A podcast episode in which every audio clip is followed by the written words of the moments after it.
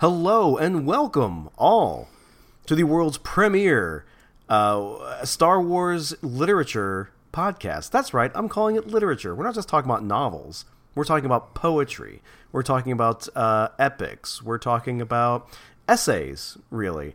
The whole vast body of literature that is Star Wars. We're your one stop shop, and of course, we start with only the best of the best, the creme de la creme, Timothy Zahn and his Thrawn trilogy.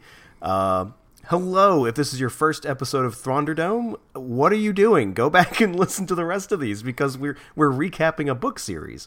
You know, you you, you want to know what's going on. Um, but to that, we are now we are in the home stretch of the second novel of the trilogy, uh, closing in on the end of Dark Force Rising. Thank and, God. Uh, thank our our holding pattern. The pilot seems to in- indicate that we may be getting out of our holding pattern soon. Everyone, and applause just erupts from our humble passengers. Myself, Dr. Daniel Doughty. I haven't introduced myself yet, and my intrepid co-host Ronnie Gardaki. Ronnie, how how are you feeling tonight? Well, it's uh, it's another night of uh, making the donuts, so to speak. yeah, we're uh, we're punching in, bleary eyed. Uh, you know, clearly just dead inside. But uh, no, I, think I think this. I feel like this section was pretty zippy. Honestly, I, I'm really I'm really happy that we had several chapters in a row that followed a narrative thread to a more or less satisfying end. Uh, and then we have some. I know I, I advertised last the previous episode, or no, two episodes ago. Uh, I advertised as being free of Noghri bullshit, and sadly, we do have the return of Noghri bullshit on this one. But I think the audience will agree. Uh, it, it, feels like we have turned a corner. Um, but yeah, Ronnie, I don't know if if, uh, if you don't have any other opening remarks, we can just get right to it. Well, I'll I'll just say that uh, that, that Zippy is right because uh, I there there are just entire pages where I just glazed over because it was just like an interminable action sequence. yeah, it's very pretty action heavy and well, we'll we'll see. We'll see. It's action heavy. You, you know, you know who, who's who's not great at doing action uh, scenes? A guy who never describes anything. or when he does describe something, it's the uh, it's the finely coiled wire of a hyperdrive, whatever. Uh, you know, he, he knows how to pick them. Uh, speaking speaking of our author Timothy Zahn, uh, respected the terror of Tampa, the ter- the terror of Tampa, Timothy Zahn himself. Um, I I really I really do want to give him credit for this chapter starting. See, the end of the last chapter was like Luke and Mara are on their way to try to intercept the Chimera to uh, get on board while they're doing a resupply run uh, at some planet, you know. And it said like, oh, we'll have four days to figure something out for their plan on how to spring Talon Karrde out of space jail.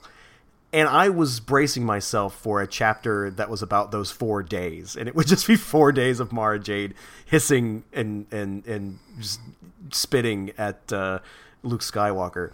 But to Zahn's eternal credit, he opens chapter 22 with Mara and Luke already on the Chimera. and I just had to say, I think at a certain point, uh, Zahn realized, like, shit, I have less than 100 pages left.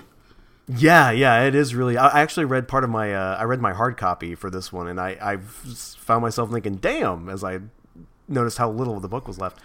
But we do pick up those four days later, after the end of the last chapter. Mara Jade deftly sets a cargo shuttle down on the main deck of the Chimera's hangar bay.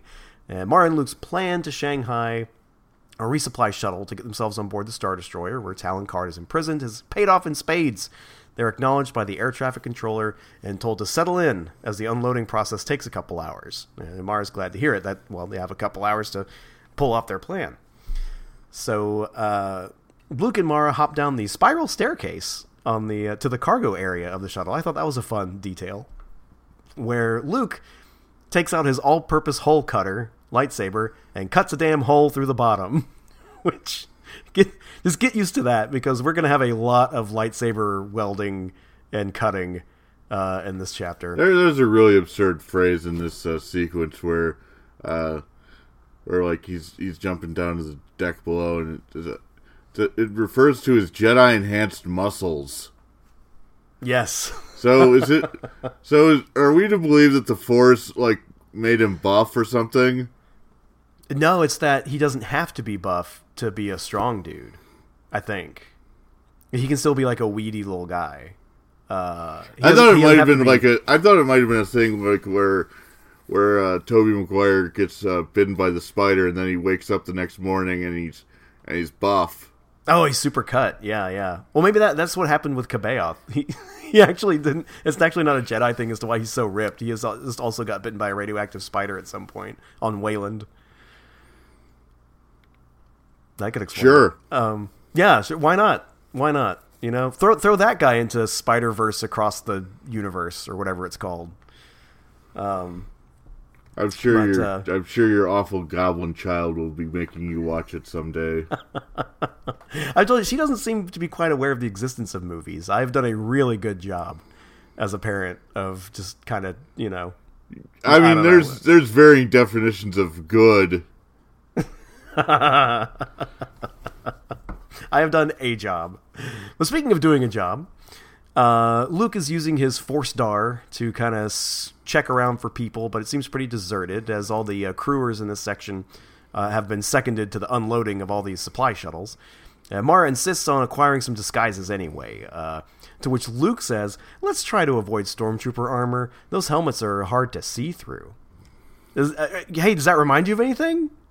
Now you might think to yourself, "Oh, Ronnie's going to be pretty pissed off about this because he hates when Timothy Zahn just uh, uh, artlessly uh, repeats things that happened in the original trilogy." But I actually thought this was kind of a cute reference because it it seems like something that would actually arise in this situation because.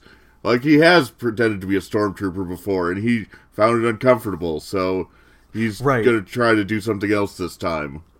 I think of the of the ways Zahn has worked in references to the original trilogy, this is among the least ham-fisted. It makes sense as something someone would say, you know. Uh, but it's also, boy, listener, it is not the first nod to the first Star Wars movie in this whole I did. I did like uh, Mara Jade's uh, response, which was, "I didn't think Jedi needed to use their eyes." I mean, Right. well, well, what what makes you think that they don't need to use their eyes? Is it Because- they sometimes close their eyes when they when they do force crap? or they uh well you know because he can he has this little force star up. Like why does he even need eyes?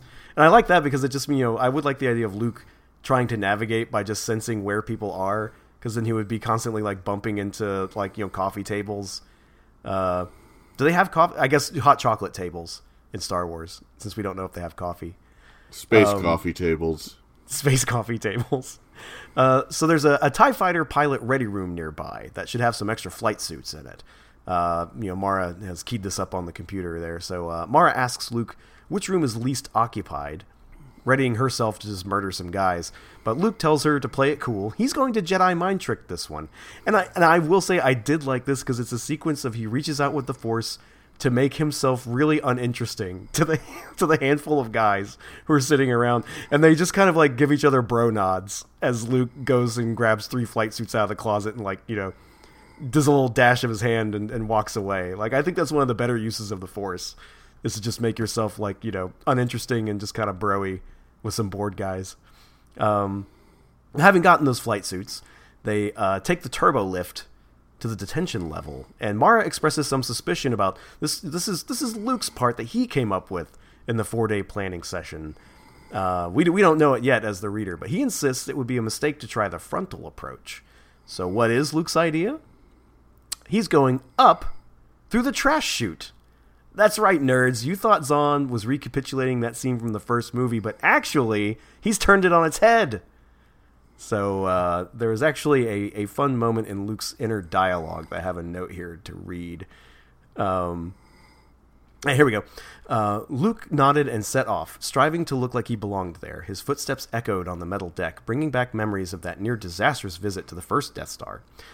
But he'd been a wide eyed kid then, dazzled by visions of glory and heroism, and too naive to understand the deadly dangers that went with such things. Now he was older and more seasoned, and knew exactly what it was he was walking into. And yet, was walking into it anyway. Dimly, he wondered if that made him less reckless than he'd been the last time, or more so. And I do like that this of course Luke is reflecting on things dimly, as that is his want. This is like the sketch comedy troupe that only has like three backdrops, so they have to reuse them every time. it's like, all right, uh, well, we got the uh, we got the garbage compactor uh, background. We might as well use that again. right. Yeah, we, we've already compared uh, a couple of different places to Mos Eisley on Tatooine. I don't think we can get away with that again. Ooh, let's use the garbage pit. Uh, so they, they do find that, that trash pit. Uh, doesn't seem to be infested with any tentacle monsters. So I guess maybe that was just like a perk for the Death Star. Um, but I do like that apparently the, the Empire has totally standardized their garbage compactor systems for both Star Destroyers and Death Stars. Um, Mara starts the compactor going so that the walls press in, that presses the garbage together, such that Luke can then scramble up it to where the chute outlet is. And then he can uh, make his way up that chute to the detention cells uh, corridor.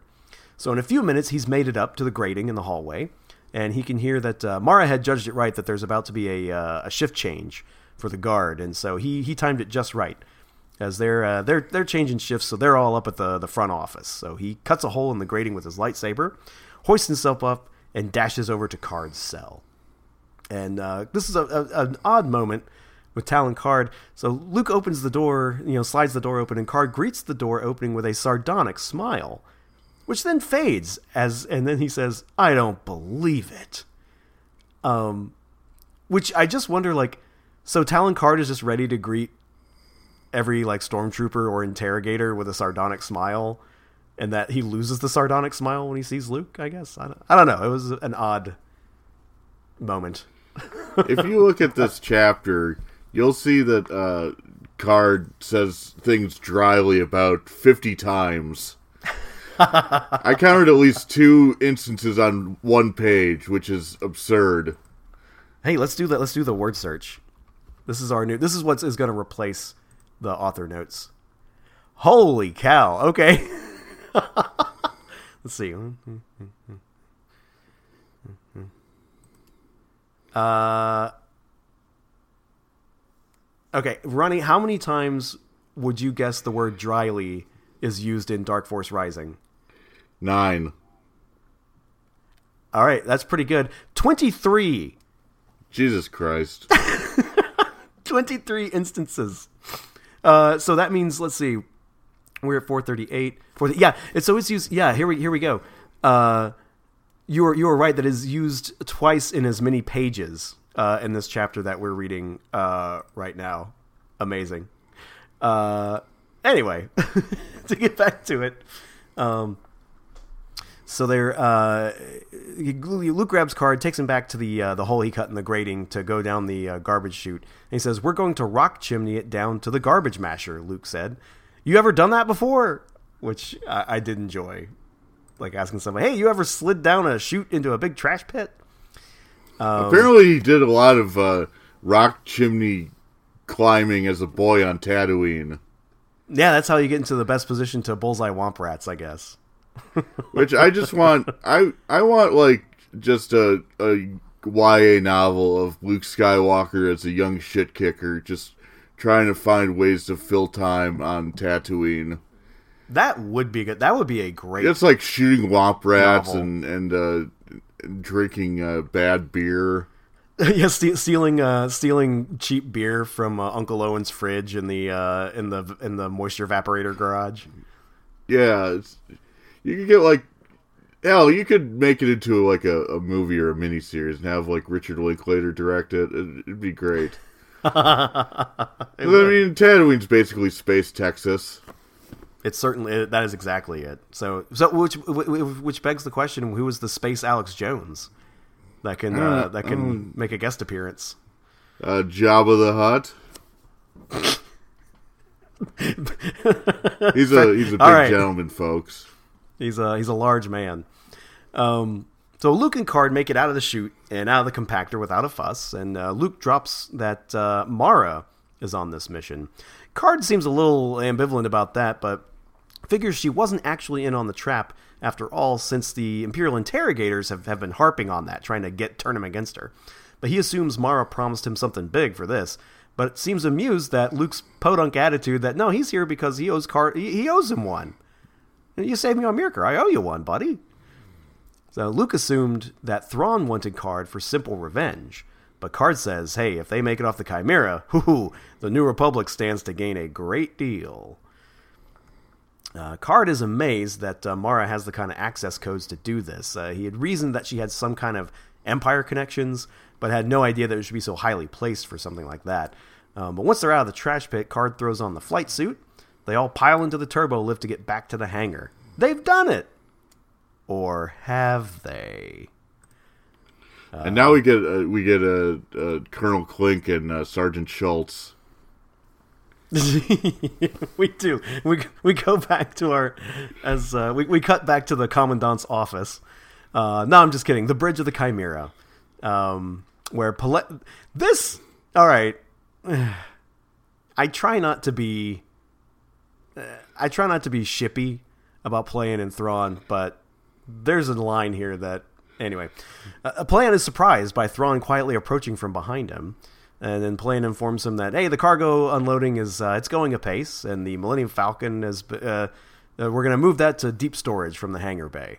Uh, all seems well, except uh, Pellaeon remembers one odd report. He's like, "Oh, uh, yeah, I meant to say, a skip ray blast boat made a crash landing outside the perimeter of the supply base that those shuttles are coming from. And even stranger, there was an Ysalamir on board." And then comes the line, "He felt Thrawn stiffen show me. I'm I mean, sorry. the fact that you Tim, the fact that you're shipping these two characters is absurd. I mean, it, it, it'd be like having uh, Dan Quayle and Norman Schwarzkopf in a relationship. well, I'm not the one with candlelit scenes and saying Thrawn stiffened. That's I don't. I'm not at fault here. That's not me. anyway, It's candlelit because uh, his red eyes, I guess. yeah, yeah, yeah. Uh, Anyway, look, I as as with everything, much as Zahn trusts us, the reader, I trust the listener to draw their own conclusions. Uh, And, and I says, believe and I believe that there is absolutely no subtext to this book whatsoever. What was that line from uh, from Garth Marenghi's Dark Place? I know authors who use subtext, and they're all cowards. Exactly. yes, uh, but uh, Pellaeon says it's a it's a different frame, the ysalamiri frame, from the one that they use. Uh, and Pellaeon's like, no telling where it could be from. But Thrawn is such a super genius that he knows it has to be the one other group of people that they know who use these things. Um, so Thrawn orders an immediate check of Talon Karrde's cell, stormtroopers to the supply shuttles, and a shutdown of the ship's main computer. This last gives Pellaeon pause, as doing so would, of course, severely limit their own operations and cripple the ship.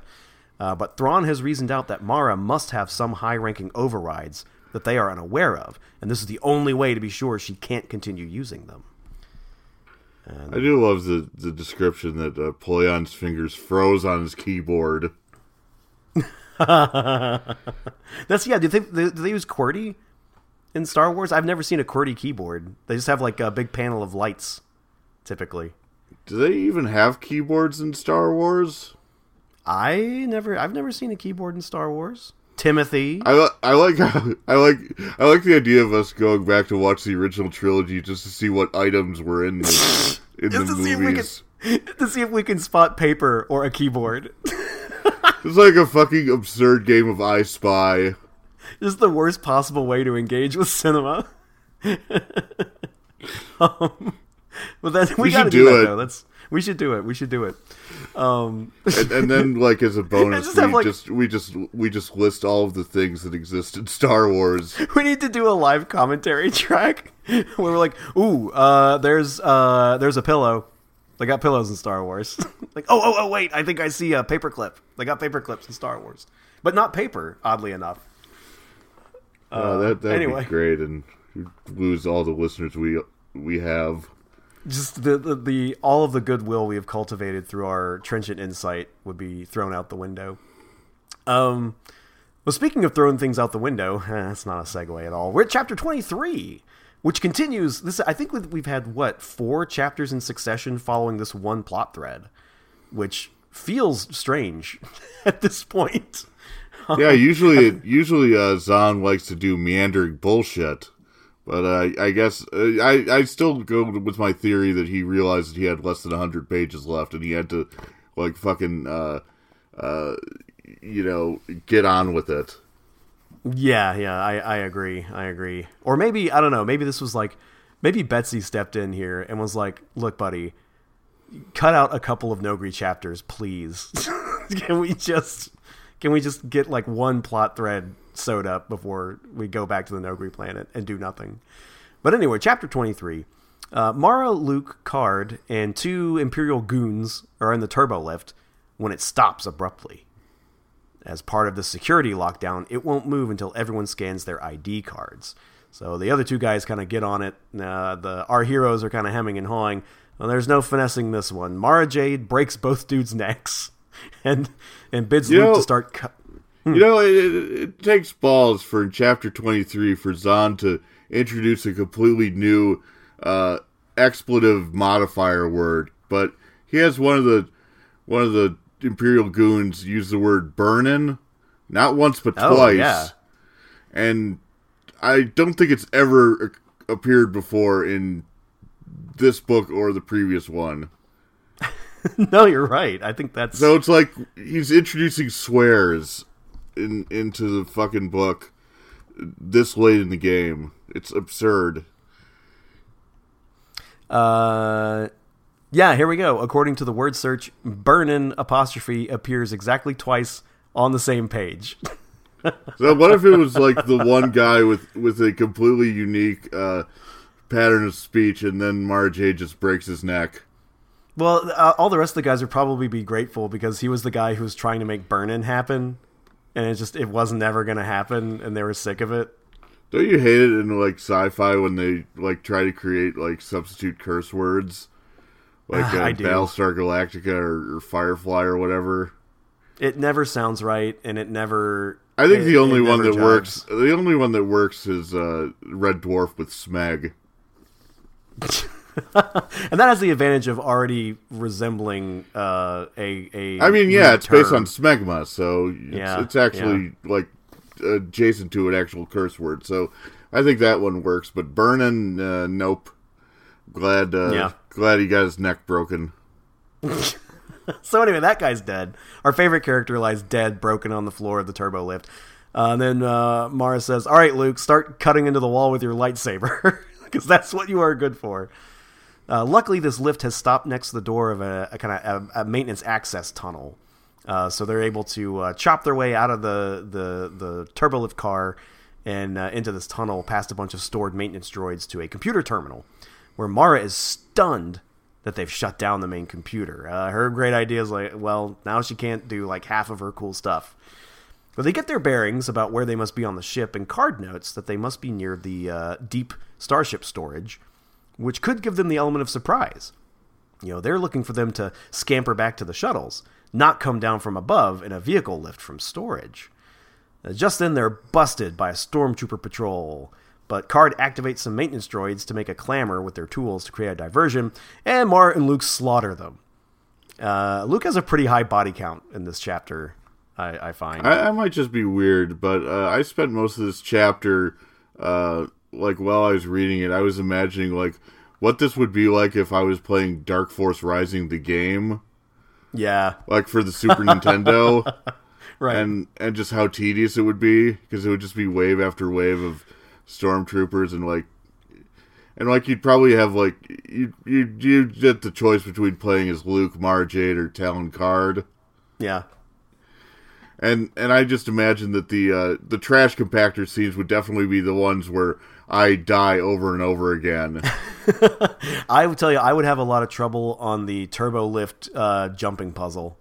That would be the one I would have to get my non-existent older brother to help me with. hey nerds, get on making uh, the Thrawn trilogy into 16-bit video games. Yeah, I want I want Super Dark Force Rising on my SNES emulator. Friggin' nerds, do something useful. Quit trying quit trying to make headset computer bullshit. Like quit trying to make Google Glass happen. You see this bullshit that Apple announced today? Terrible. Yeah, everyone's comparing it to Ready Player One. It looks like shit. Awful. Yeah, it looks like Ready Awful Player stuff. One, so it looks, looks like, Ready shit. Player One. Yeah. Uh, Speaking of Ready Player One, uh, we'll have news about uh, uh, the the the creative force behind that and his association with Star Wars uh, Yeah. later on after the season ends. Um, anyway, so uh, Thrawn and Pellaeon are getting reports. Uh, they found the cut open grating, the slaughtered squad, some with partially cauterized wounds, which confirms Thrawn's hunch that one of the intruders is Luke freaking Skywalker. Pellaeon is shocked. He was supposed to be on Jomark. C'baoth assured them he could keep him there. Uh, Thrawn is furthermore convinced that Karrde has been hand in glove with the Republic this entire time. This is just confirming all of his priors that Karrde was always a bad actor, you know. Which, I mean, ultimately, like, if you look at how he's behaved the whole time and the choices that he's made, he just kind of is. He, kind of has been with the Republic the whole time. Uh, but Thrawn He continues he kind of reminds me of like when when uh, '90s comics would like try to make Gambit be like uh, morally ambiguous, but instead he was just basically a good guy who just seemed sneaky. right. He was, which is how I play every RPG. I always go for uh, being a sneaky thief who's good. That's a that's a fun way to play. But yeah, Uh, like at a certain point, it's like you live in a fucking X Men mansion, Gambit. You're not a you're not a rogue or a or a or a, or a rebel. Yeah, but he's you know he's he's in the thieves guild, me pa- paisan or whatever he says. Anyway, um, We could get really offensive with this really quick, so we should just stop it. let's let us move away from it. Uh, Thrawn continues to make orders to kind of box them in. He's under the assumption that they're on their way back to the shuttles. Uh, so he's telling people like, "All right, move the turbo lifts this way and get the squads over there." But then he thinks, "Wait a minute, the Millennium Falcon. They must be making for deep storage." Um, cut back to our heroes. Luke is cutting a few more holes and bulkheads with the lightsaber. This is where it starts getting pretty glaze over action sequency and not super interesting. Uh, but just to give everybody, you know, give everybody what's up. Uh, they're they're in the storage area just as a certain beloved spaceship rises into view on the lift, having been moved there. It's the Millennium Falcon. Luke is terrified at first that Leia's been captured, but Mara tells him that uh, now they they found it deserted. Luke is dead set. We're taking it back. Um, Luke tries to bluff his way onto the ship. I, I kind of like that, but the hangar techs smell a rat, which induces Luke to use the Force to pull a blaster rifle out of a dude's hands and then just chuck it right back at his diaphragm and knock him out, which I kind of liked. Um, and uh, they, they they bundle those guys off into a locker or something. And Hotshot Talon Karrde leaps into action, jumping into the cockpit and starting the Falcon's pre-flight sequence. Because you know Talon Karrde is you know he's not just a smuggler; he's a he's a smuggler's smuggler and a damn good pilot. So if anyone can make the Falcon purr, it's going to be Talon Karrde. Uh, evidently, it's really souped up and can be ready to fly in three minutes, as befits a uh, criminal's getaway wagon. Uh, Mara is still outside the ship when a squad of stormtroopers show up between her and the ship. Luke uses the Force to communicate with her telepathically to let her know to keep low and not attack until he gives the word, but then they coordinate their attacks and kill a bunch more guys, and she gets on board the Falcon. Uh, Karrde maneuvers the Falcon through a close call in the hangar shafts, but out into open space. With the main computer shut down, the Chimera is largely powerless to stop them from escaping, but a flight of TIE fighters uh, is still going to give them trouble. Uh, Luke mans the dorsal quad laser battery as Karrde flies kind of close to the uh, the Chimera's hull, meaning that they can only approach from the top where they're exposed to, to Luke's fire, which is I thought was you know that was pretty clever. Um, and then we have one of my favorite lines: "The battle was furious but short." In some ways, reminding Luke of the Falcon's escape from the Death Star so long ago. This was anything but short.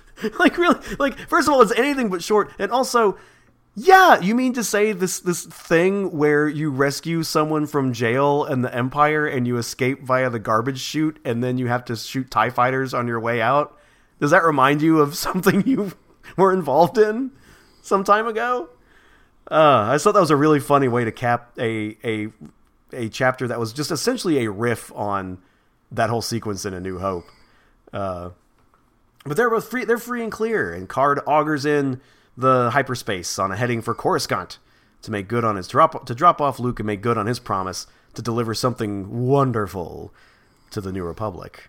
You don't mean Uh, the Dark Force. Yeah, I I think oh that's right. We have to look at uh, Luke's reaction Oh, let's see. Let's see. I I don't the- the- Growing up on Tatooine had been a sheltered experience, but it hadn't been that sheltered. So, so what did you learn in Tatooine's school system? Like, you learned about the Empire. You learned about the Dark Force, Pearl like just- Harbor. Like everyone has like a Dark Force unit in primary school. Everyone fucking knows about the Dark Force. like Well, it's kind of like you know th- they try to get they try to get to, to present day in in uh, in history class, but they only like get to like the Dark Force. that's right. It's like it's to like like how you're compress the the rest of history into like two weeks. Yeah. It's like how uh, everyone's history class in high school ends around Harry Truman. It's kind of. but uh, anyway, yeah. Um, but back But, on but the I did appreciate that line because I did I did think like how the fuck does he know about the Dark Force? Yeah, yeah. It's yeah. Uh, back on the Chimera, Pellaeon's fists are clenched in rage, and he is preparing to get the worst from Thrawn. Thrawn, however, eh, he's cool as a cucumber, um, calmly ordering the recall of the TIE fighters and to bring the main computer back online. Thrawn, you see, understands that they have only lost this round. Karrde may be ready to give the Katana fleet over to the rebellion, but negotiations will take some time, especially amidst the fraught political situation. It's simply a race at this point, with Niles Ferrier's tracking giving him a good idea of where Han Solo is heading, and Imperial intelligence working on Karrde's background. They have a pretty good idea of who this mysterious gambler is who's been selling off bits and pieces of the Dark Force. So the Chimera is off to the casino submarine planet of Pantolomin. You know your plan isn't very good if you're relying on fucking Niles Ferrier. Your, your your plan isn't very good if you're relying on Niles Ferrier and also Borsk Fey'lya. like those are the two pillars of his plan to get to the Dark Force before the uh, the the New Republic does. Uh, I know everyone's probably does- sick of the comparisons, but this is very Hogan's Heroes. It- re- it's it like really we lost we lost this one, but you know we'll win the next one. Oh wait, we're gonna lose every single episode of the series. until until the uh, until the Red Army finally rolls over them and just completely crushes them.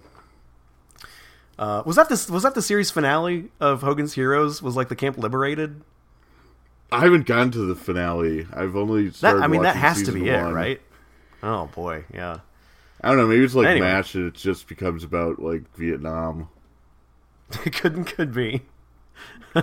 we should, we, I, I, I look forward to you documenting your journey through the world of uh, Hogan's Heroes, but we still need. Yeah, to that'll be off- that'll be a that'll be a bonus episode for like season five of the podcast. Remember that time we compared everything to Hogan's Heroes, you know, a couple years ago? Well, anyway, here's that.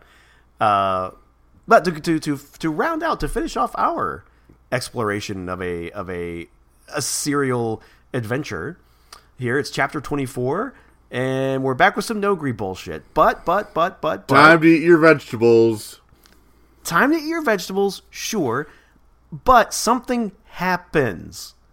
And I am so thankful for that. And it's not something that has already happened before. It's not Thrawn coming back a third time. Stuff actually happens. So Leia, Chewie, and 3PO are preparing to make their journey to the Noghri capital of Nystao to spring Khabarakh and steal a spaceship to make good their escape. But 3PO alerts Leia that there's this one decontamination droid which is acting strangely. It's moving around the village at night when it should be deactivated, and it keeps asking C3PO questions, which I thought was a pretty funny touch. Like this is not a Leia is so fucking droid. shitty to C3PO in this. Yeah, she is. Uh, Uh, probably just an improper memory wipe the last time around. Leia said, "Not really in the mood for a full blown discussion of droid personality quirks." I can name one or two other droids who have more curiosity than their original programming intended. Your Highness, 3PO protested, sounding wounded. R2 is a different case altogether. I wasn't referring only to R2, which he should have, like, uh, appended with, you idiot. right. Leia I held like up that a hand. is- Leia held up a hand to forestall further discussion. She literally told him to talk to the hand. Talk to Jesus the hand. Christ! I, I do like that uh, this does settle my question about whether C3PO gets the every six month memory wipe, and I guess he does not either. So that's why the two droids have such remarkable personalities, like their you know homosexual partnership. It's kind of fucked up that droids get mind wiped every six months. Yeah, I don't really, I don't like that. I don't like that at all. It's like you're But, just uh, roofing robots all the time. the the Star Wars galaxy's relationship to droids is very it deserves some unpacking I think at some point. Well, it's one of those Uh, things where it's like, it's like the the the house elves in, in Harry Potter, where it's like, okay, it it makes sense that like the bad characters treat them like shit, but the good characters treat them like shit too. So it's like, like what are we doing here? Yes, I, I, I concur. It it sticks out. Um, well, Leia and the Maitrakh uh, share some words about motherhood and the tragedy of sending young men to die, saying that she had four sons who all went to war and who all died. Leia's confused as she thought Khabarakh was her son because she's called him my third son. But no, Khabarakh is the son of the son of her eldest son. He is her great grandchild, hence third son. Oh, so Huh? it's a more confusing way to say that It's a confusing way to say that. It's a Star Warsy way to say that. because the Noghri are stupid people. Leia's putting the pieces together, asking the Maitrakh, "How long has your world been like this? How many years?" And the is, says, 48 Noghri years, she said. In the years of the Emperor, 44. So, the great disaster didn't happen during the rebellion. It happened during the damn Clone Wars. As Leia puts it, the Empire have held the Noghri in slavery for almost half a century, and that is not 44 years worth of decontamination work. And Her, her again, reaction is like a combination of Charlton Heston realizing it was Earth all along, Earth all along. the apes, and uh, Right. Rachael Leigh Cook realizing that she was a fucking bed and she's all that. Yep, yep, yep, yep. It's it's all Two very similar films. they have a lot to. They're in conversation. I I, I would say. Uh, Leia and Chewie are on the case with uh, Chewie taking samples of the kholm grass. If you recall, that's the only plant that still grows outside of their their habitable green zone. Uh, they're still going to Nystao, all right, more than ever. Leia said grimly, but not to hit and run. If Chewie's samples show what I think they will, I'm going straight to the dynasts. Ronnie, did something jump out about that line to you? I thought it should be Hidden Fade, right? It should be hit and fade. It should be hit and fade. Also, I like how you're hyping up this chapter is not the usual Nogri bullshit, but you're you're expecting me to like be invested in a chapter in which Chewbacca gets soil samples. not soil samples, grass samples. Get it right. Whatever, it's the same basic principle. It's stupid and I hate it. Hey, all right. So I had to I had to double check. How many times does the phrase "hit and run" appear in Dark Force Rising? Twice. Exactly once. I think he I think Zahn once. Zahn fucked it up. I think he fucked up. Um, so after some uh, after taking some time to finish preparations, the Maitrakh returns as well as Chewie with his samples. Uh, Leia acquires the portable analysis unit and gets, sets it to work on that kholm grass. And they're all picked up in an open-topped land speeder piloted by a young female and kind of going at a walking pace such that a dozen Noghri of the village follow along beside it. And as they pass through village after village on their way to the capital, more and more Noghri join the procession. They reach This feels like it takes like 50 pages. It's only a couple pages. I mean, it's but it does feel like it takes fifty pages. Uh, and I do think that, like, I think Zahn intended this to be like a, a great and powerful moment, right? Like, she's Leia. Well, is, he like, failed. Leia is the bearer of their of their salvation, their rescue, and here she, and she's being, she. Oh my God, dude! Leia is Jesus. I was gonna say, I, I think I understand that Zahn is like trying to show how Leia is using her powers of diplomacy to like better a species of characters I don't care about, but to go, it's still like I don't care about them, so it's like snooze town. Yeah, so I, I, I feel like Z- I think Zahn is taking elements of the gospel story of Jesus' approach to Jerusalem during Holy Week uh, before he was crucified, with like being you know being joined by a big crowd and being you know celebrated when he arrives at Jerusalem. Because uh, word has gone ahead of them as a crowd has gathered to hear the message of Darth Vader's daughter. The rumor is that the debt of honor owed to the Empire has already been paid, and that she offers a new life for the Noghri. Again, this is Jesus stuff the debt we owe to the Lord has already been paid by Jesus, and she offers a new life as being born again in Him. Uh, with the results of the analysis, Leia knows that's exactly what she will be saying. Uh, they approach the Grand Dukha, which Zahn actually describes. Um, and I'm not going to bother with reading that. It's like a description 'cause it's not Dukha, only bigger. Like bigger and it's made from different materials. But he spends a paragraph actually describing it. And I can only conclude from this that Zahn's only architectural interest is in clan meeting halls, because that's the only time he takes time to describe something. Uh, Thirteen middle-aged Noghri males are there to meet her to hear what message she brings. These are the clan dynasts. Uh, and one of these, of course, you always have the asshole who's like, "Yeah, okay, then. So let's get you ready to be surrendered to Thrawn because that's what we were instructed to do with you." And there's, some back and forth about honor and how she knows nothing of our customs, blah blah blah blah blah. But then Leia cuts it short. I Uh, know your well, customs. I just watched a couple episodes of TNG about the Klingons, and I got the gist of it. I, I'm pretty sure I know what's going on. Which one of you is in Pon farr right now? That's Vulcans, dude. Uh, whatever, different. whatever. They're all aliens. Um, but Leia cuts it short, or I guess shorter than it has been. Alabama would say. Oh, all right. Okay. Like that bastion of enlightenment, Wisconsin. All right. Yeah, exactly. We Mm. have a library named after Gold in my ear.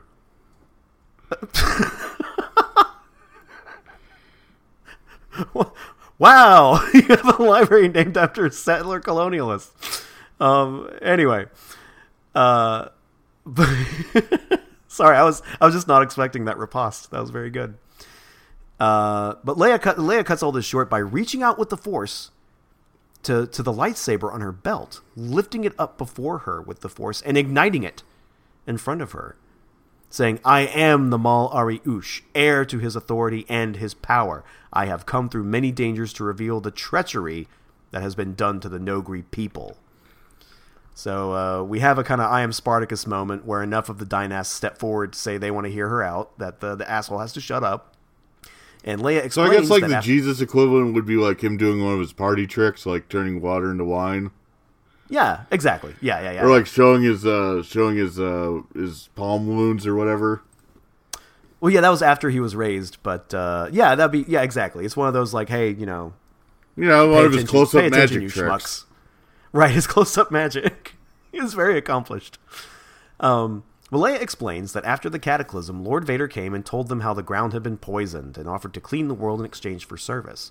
But what they have actually been doing is seeding the planet with a genetically modified version of their kholm grass that poisons the soil and makes it so other plants can't grow. And rather than cleaning the soil, all that those decon droids do is spray a little Roundup on the kholm grass to clear small patches for farming, never enough for self sufficiency, thus keeping the Noghri in thrall to the Empire. As she is explaining this, she catches sight of that weird little decon droid. It has followed them the whole way, and she puts it together that this is definitely an espionage droid. She whispers to Chewie about it, and he immediately roars and strides toward it. The droids are not very sophisticated, but know when to beat it when their cover is blown. But of course, a decon droid hauling ass is a sure indication of guilt as anything. So the I, I was just actually- thinking of that Simpsons episode where uh, Homer goes uh, to Lenny, like the egg council guy got to you, didn't he? And then the- Yes, exactly. the- just the the egg, The guy in the egg was- costume the egg beats it. costume just runs away. You better run, egg. You better Those run, droid. creeps. You better run. So the Noghri chase it down, and after a brief hunt, a dozen Noghri men carry it up to her as it thrashes around, uh, and she slices it open with her lightsaber.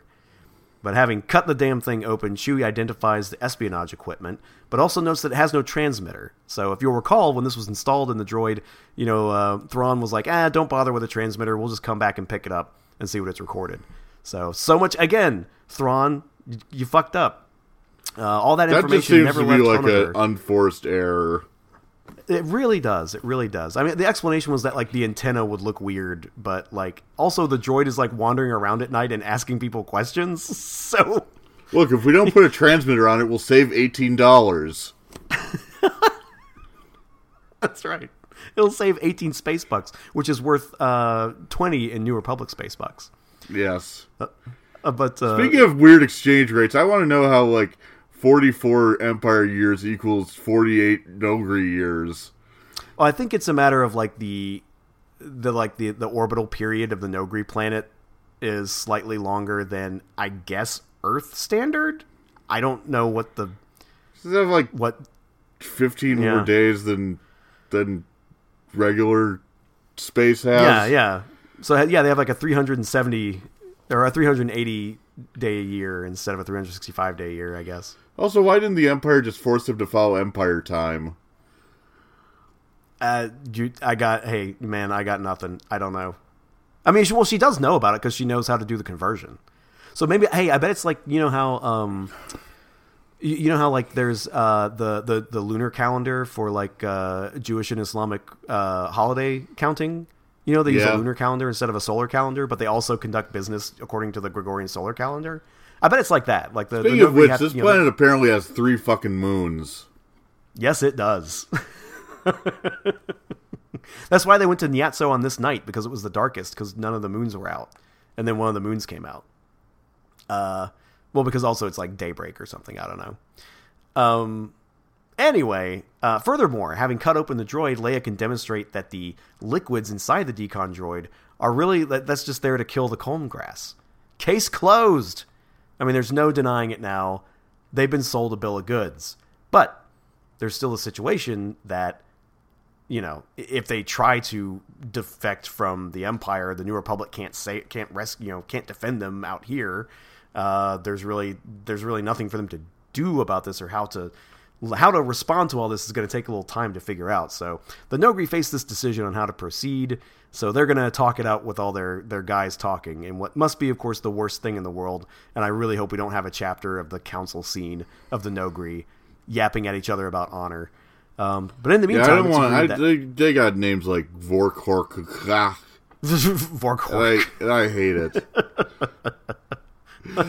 like, give. I, have very low tolerance for space names as it is, and once you start uh, adding like apostrophes and shit in there, it, it just I can't. Yep, yep, yep, yep. Yeah, the apostrophe. I think it's kind of gone. It's gone out of fashion, but for a long time, from the '70s to the to early 2000s at least, that was how you indicated weird speak. If you were a lazy science fiction and fantasy writer, you just sprinkle in some apostrophes. You know that that will make it look all weird. It's just very lazy. Um, but anyway, the uh, in the meantime, it's agreed that Leia, Chewie, 3PO, and Khabarakh are free to go in a fake breakout escape. And then the rest of the Noghri will feign sending commando teams after them so as not to tip off Thrawn while they decide how to kind of proceed and navigate this situation. Turning back to, Kar- to Khabarakh, Leia ignited her lightsaber and cut him loose from his chains. Come on, Khabarakh, she said. Time to go. I do think it's cool Bad- that she actually badass uses her lightsaber. Yeah, I think it's cool. Leia, I think, despite her rudeness to C3PO, uh, Leia actually does stuff in this chapter. And things changed and happened. I'm very proud of Timothy Zahn for making these steps. And I just do want to say this is kind of, we were talking a little bit before we started recording. And I really do feel like this scene should have happened like eight chapters ago. There is no fucking reason why, other than that, like Leia had to be stuck somewhere. Well, it's like with Kashyyyk in the last book.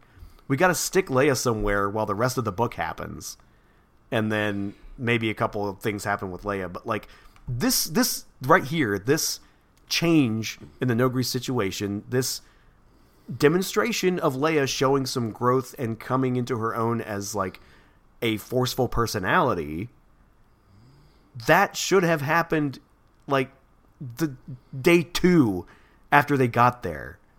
I do not understand why. I do not understand why. I, That it's just, just, makes a really me wonder, like, how much of this book is just characters being marooned. Uh, I mean, it's well, yeah. I mean, that was a lot of the last book too, with you know Luke being you know crashed on uh, on uh, Myrkr and stuff. I guess it's a way you know when everyone has spaceships, you have to get them, you have to separate them from their spaceships because spaceships can solve a lot of problems. So Yeah, but uh, I feel like it, it, it, it robs the characters of agency. Just like if you think about a, a James Bond movie, it's all about like James Bond going places, whereas this is just people getting trapped places. yeah, it's people being trapped places, but then they also go places but don't do anything at those places. They just get a clue on the next place to go. And then they get Uh. like arbitrarily separated for no real reason. We should we should put together a diagram of like a timeline of like who is accompanying who over the span of these books. I think that would be a good like I visualization. think, like I think Han and Leia have been in the same space for like three chapters out of like forty. yeah, which honestly is really sad because like that's a time for like your your your your life mate, your soulmate is pregnant with your children. You're about to become parents. Um, that's a time that's very special. That's a time that n- does not happen again. Uh, and so it's kind of sad that Luke is spending it uh, racing around the galaxy with his old gambling buddy, going to the casino submarine instead That of reminds with me. There's wife. something in this chapter about how, uh, like, she was reminded that she was pregnant, and she told uh, what's her face that she was pregnant, and like, yeah, I think that's how like they they got in subject of like uh, how uh, four of her sons died in uh, space Vietnam. Yeah, that's right. That's right. Which does because they because correct me if I'm wrong, but there have been descriptions of Leia like placing her hand on her swollen belly, right? Like she's visibly pregnant at this point. Maybe the Noghri just thought she was fat. It could be, or maybe you know humans and Noghri can't really you know size each other up, secondary sex characteristics wise. You know, Yeah, I mean, I, Uh, I can't tell the difference between a male Noghri and a female Noghri. They're just a bunch of needle teeth monsters to me. now now who's from Alabama? anyway, well that's hey, at why- least they have teeth. Oh, boo! I have Fatality. Teeth. I have strong teeth. I have strong, good teeth. Uh, Dude, you've told me uh, like you went like ten years without seeing a dentist. Yes, and then when I went, the dentist like complimented me on how strong my teeth are. That's how fucking good we're talking, buddy. so anyway, that does that does uh, wrap up uh, our recap, and a lot of stuff happened. I think we're really we're really getting to the it's a mad mad mad mad world part of uh, cockamamie, you know, uh, chases and races and whatnot. I I, really I guess want- I do am- wonder who who is actually going to get the Dark Force because um, yeah.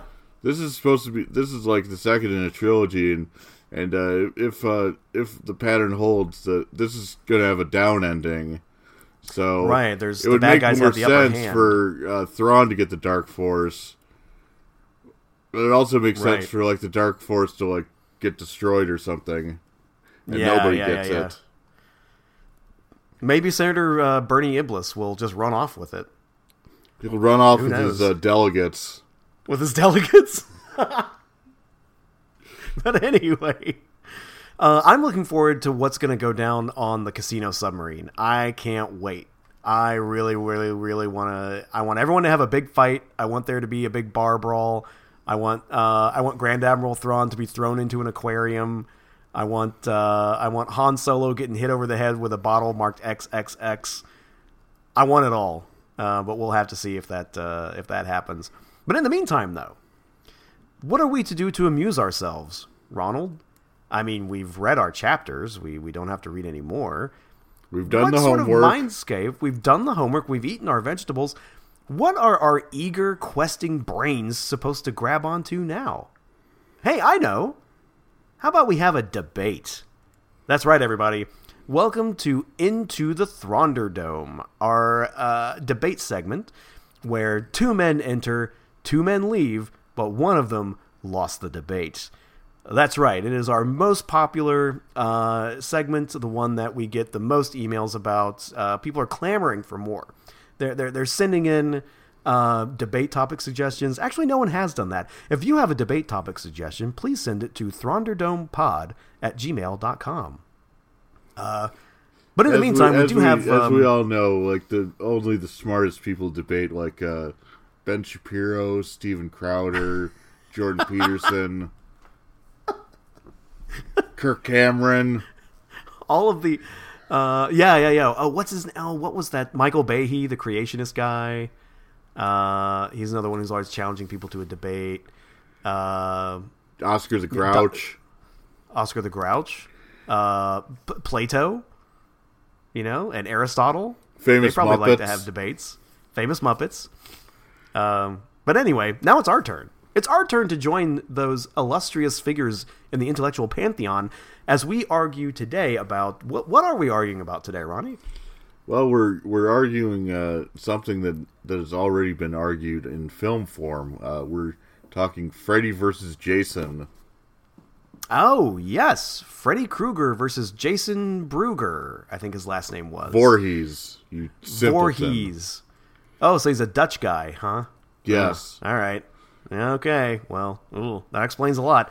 Hey, so uh, I think I am actually pretty uniquely suited to like making this a toss up of like who gets what side because I have only ever seen one film in either of those. I thought you were intellectual- saying you only watched one film ever. I've only I've only watched one movie. I've seen exactly one movie. It's You've the seen Coco and it made you cry. Uh, yes, I saw Coco and I cried, and I was like, I can't ever watch another movie. They'll all do this to me. No, no, no, no. But I have seen of those franchises. I've seen exactly one movie from each of them, and it's the same movie because the only one I have seen is Freddy versus Jason. so I am uh, I'm willing to go for for either side here. So uh, Ronnie, I'll, I'll I'll I'll give you the pick, or should we co- toss a coin? What do you think? Uh, I'll go with Jason because I've uh, watched the Friday the Thirteenth movies uh, recently. Okay, well I'll go with uh, Freddy because I saw Freddy versus Also, I, Jason. I think you're more of a Freddy type, if you know what I mean. I will come back to what you mean about that. Uh, I will say I, I'll I'll go with Freddy uh, because uh, I remember ads for the uh, the Freddy Krueger uh, one nine hundred number you could call to listen to Freddy Krueger say stuff. Um, and I also uh, recall there was a time when uh, the next door neighbor kid tried to scare. He was a little older than me, and he tried to scare me by saying that a new guy moved into the neighborhood, and his name's Freddy, Freddy Krueger. But this was before I knew who that was, so I was like, oh, "Okay, is he nice?" And so he was a little disappointed. Wouldn't it be great if out. Robert Englund had actually moved in next door? That would have been fun. I would have wondered what he's doing in Augusta, Georgia, but you know, that's uh, that's his business. but anyway, all right. So I'm Freddy. You're Jason. Uh, how about get us warmed up, Ronnie? How about you go first? What what makes what makes Jason the superior creepy creepy crawly? Well, uh, he he uh, he rips off Halloween pretty hard because he's a a voiceless uh, brute, um, but also he's sympathetic because uh, whereas Michael Myers is pure evil, uh, Jason Voorhees is uh, simple. He's a deformed he's a deformed boy who grew up to be a deformed man, and he uh, he's just taking revenge on. Uh, uh, the, the the sexy teens who killed his mother and the sexy teens that that kind of caused him to drown to death, but not really because I guess he survived for some reason because uh, continuity on the Friday the Thirteenth series isn't very good. Well, yeah, okay. Uh, I- I- is that your your opening remark? Am I, am I allowed a riposte here, or I'll just uh, finish up by saying uh, I think that that Jason is uh, is better because he he. He, he has a code to him. He he only kills territorially if uh, and he doesn't kill children. He he only kills uh, sexy teens that uh, that smoke pot and, and have sex. Uh, There have been multiple occasions where he's had the opportunity to kill uh, little little children, and he's uh, refused to, or he he chooses not to, rather. Okay. Also, so, so you're the, arguing Also, the hockey mask is pretty cool. it is a strong look. I I do agree. That kind of uh, the the kind of way it accentuates the affectlessness. You know, that's pretty cool. Um, so are you are you arguing that Jason is like ethically superior? Is that I thought we were arguing about who's creepy, scarier, and a better monster. I mean, I think uh, I. I mean, there's no, there's nothing in the rule book that says I can't argue that Jason Voorhees is a more ethical slasher. I mean, the the, Okay. the, the the remit is just Freddy versus Jason. It's not like you Right, know right, who's right. cooler or who's spookier. It's, That's true. You know, we, who, we on we on Thrawnderdome know that the key to to a truly stimulating debate is avoiding defining your terms at all costs. Because then you can just go you can go hog wild with it. Well, I would I would counter with uh, with some of this. See, I think I think in the matchup of Freddy versus Jason, I'm going to accentuate Freddy's monstrous qualities. I think that makes him a more compelling character. How about that? We can we can kind of go with that. okay. Um, yeah. So for one, you mentioned that Jason is limited, like geographically and behaviorally, you know, in his murder and whatnot. So like, you know, you, you only have to worry about getting murdered by Jason if, uh, like you said, you're a sexy teen who likes to unwind with uh with some weed and isn't hurting anybody, and uh, you know, likes to play a little grab ass every now and then. There, there is Um, one glaring exception though, because uh, there was an occasion in which he was uh, shanghaied into space, and uh, Ah, and right. uh, he caused uh, he's caused much mischief in uh, in space. So it's not just New Jersey that that that should fear him; it's also space. That's right. Uh, much, much. It's us learning the lesson that uh, there is nowhere the Dutchman's terror cannot strike. Uh, from from New Jersey and New Amsterdam to the uh, the trading concession in uh, feudal Japan that the Dutch were allowed to set up. They, their reach extends everywhere.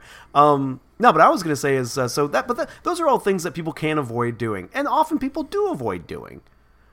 But what's something that everyone has to do? You have to sleep.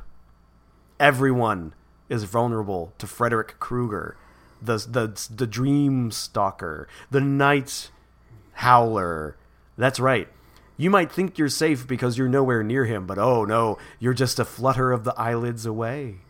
Yes, indeed. Also, his you, you you know you don't you don't see Jason's face very often, right? Like you see it a couple times in the throughout the series. Usually Right. at the end of the movie. Okay, so it's and it's still grotesque, sure. Freddy, you see that fucker's face all over the place. He's vamping for the camp. He's mugging. He's mugging up and down. You see his gross little face with the muscles and tendons all over it. He's just giving it to you all day long. That that Freddy Krueger. Look at that. He's got a cool weapon. You know, like a machete. You know, whatever. I mean, that's that's fine. Like you know, it's pretty menacing. Not nearly as cool as a freaking razor blade glove. I mean, come on. That's that's panache. That's style. I, I think what we have here is, you know, Jason is a uh, is, is a lump. He's just a big unhewn lump of murderer stone, right? But Freddy, oh, Freddy is a sculpture. Freddy is an artwork of menace. Freddy has dimension that Jason simply doesn't. And for that, I think he is a more compelling spook 'em up and uh, a kind of a, a, a greater ghoulie to be remembered.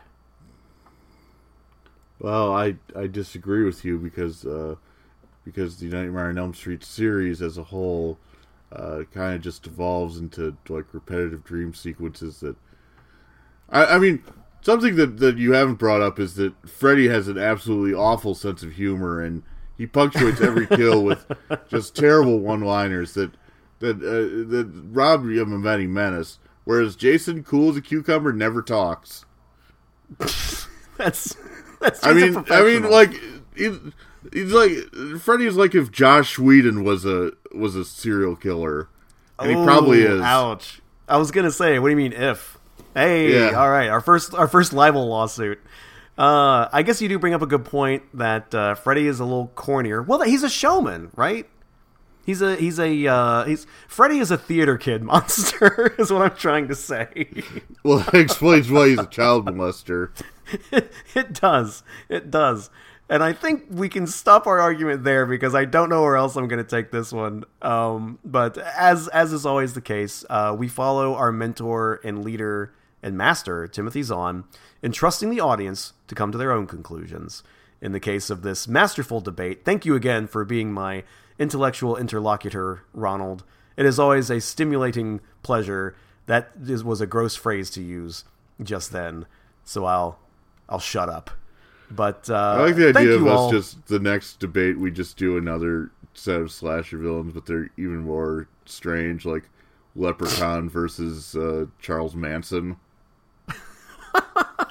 or like uh, the uh, chopping mall robots versus driller killer.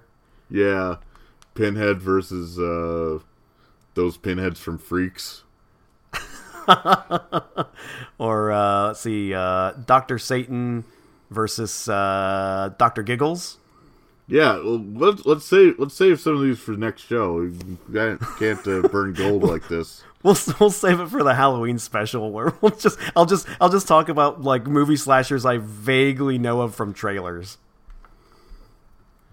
Yeah, that that'd be a good bit. You like you knowing nothing about horror and me knowing way too much about horror. It's uh it's the dynamic that has kept our friendship fresh and vital for all these years. Yes. And uh, and with that, we would also extend our friendship to you, the listener. Please uh, enjoy the next episode of Thrawnderdome coming down the pike. We are what, two episodes left Yes. for Dark Force Rising, right? Yeah. Wow, time flies. Oh, sunrise, sunset. Um, so we'll finally see who gets the Dark Force. Uh, you know who who gets a drum smashed over their head after the Jizz band gets into the big uh, the the the big uh, melee on the uh, casino submarine planet, and uh, and we'll see what me and Ronnie have to argue about uh, next time on Thrawnderdome. Until then, uh, w- please enjoy fine literature wherever you find it, and a good night, all. Goodbye.